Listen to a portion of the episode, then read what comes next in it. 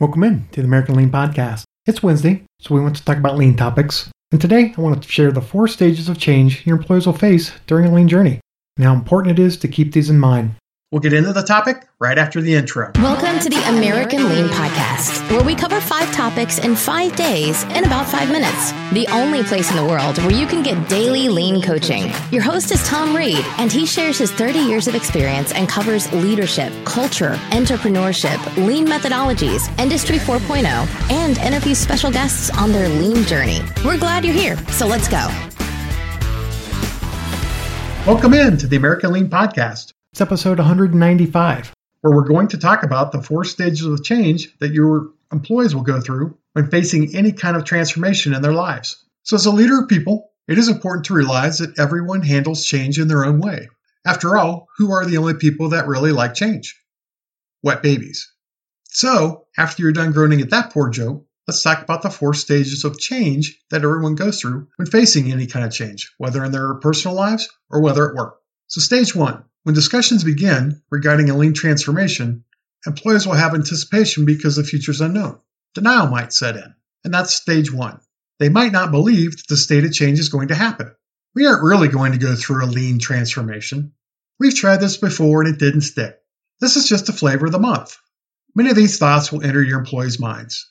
That is one reason why it's so important to share the lean game plan that you develop with the workforce. This helps show that the organization is serious about moving forward with the transformation. Stage two then becomes the resistance stage. Once employees realize that you're going to go through with the lean transformation, they may begin to resist the changes. I've been doing it this way for 20 years. Why do I need to change now? I'll just wait them out a few years until I retire. Let's take a look at the possible reasons why they are resisting. Typically, people resist change because of fear. What is one of the best ways to eliminate fear in an organization? Well, training and communication. That is why it is extremely important to have lean training when beginning a lean transformation. Communicate with the employees so that they are aware of what is going on.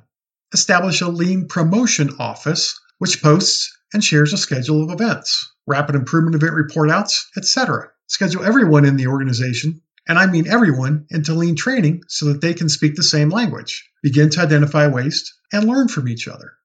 Stage 3.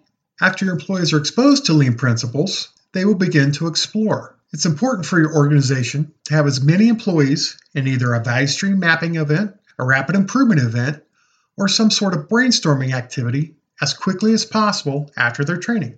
This engagement will help them learn and explore how they can help the organization improve, and it also generates excitement in the organization, which then leads to stage four, which is commitment. When employees are asked for their input, when they are an active participant in making positive change, they become committed to the process and want to succeed. Once they're committed to helping the company execute on the lean game plan, the organization and the employees will emerge stronger. That's the incredible power of getting everyone engaged and focused. Success creates more success, and the employees begin to feel an increase in energy as positive change begins to take place. Just please realize that everyone in the organization is going to move through this change model and they're going to move through it at their own pace. So, as leaders, it's extremely important that we are patient and let people process change at their own pace. On my blog, I have a graphic of this that shows basically three steps that people will move through. There will be an ending, so the way I used to do things. There's going to be a transition, so now I have to process how I'm going to transition to these new beginnings. By working together and supporting each other, we emerge stronger. So hope this added value to your day. Remember, consuming information is great, but I want you to take this information and make yourself and your company a little bit better today. This podcast is for you, so if there are topics that you would like me to cover, or if you'd like to share your company's lean journey, please contact me at tom at americanlean.com. Until tomorrow, have a great one. You for joining us today. As always, we are honored to serve you, and we hope that you and your company are getting a little bit better every day. Please subscribe, rate, and review this podcast and share it with others in the lean and business community. If you'd like to turbocharge your lean efforts, please visit us at AmericanLean.com.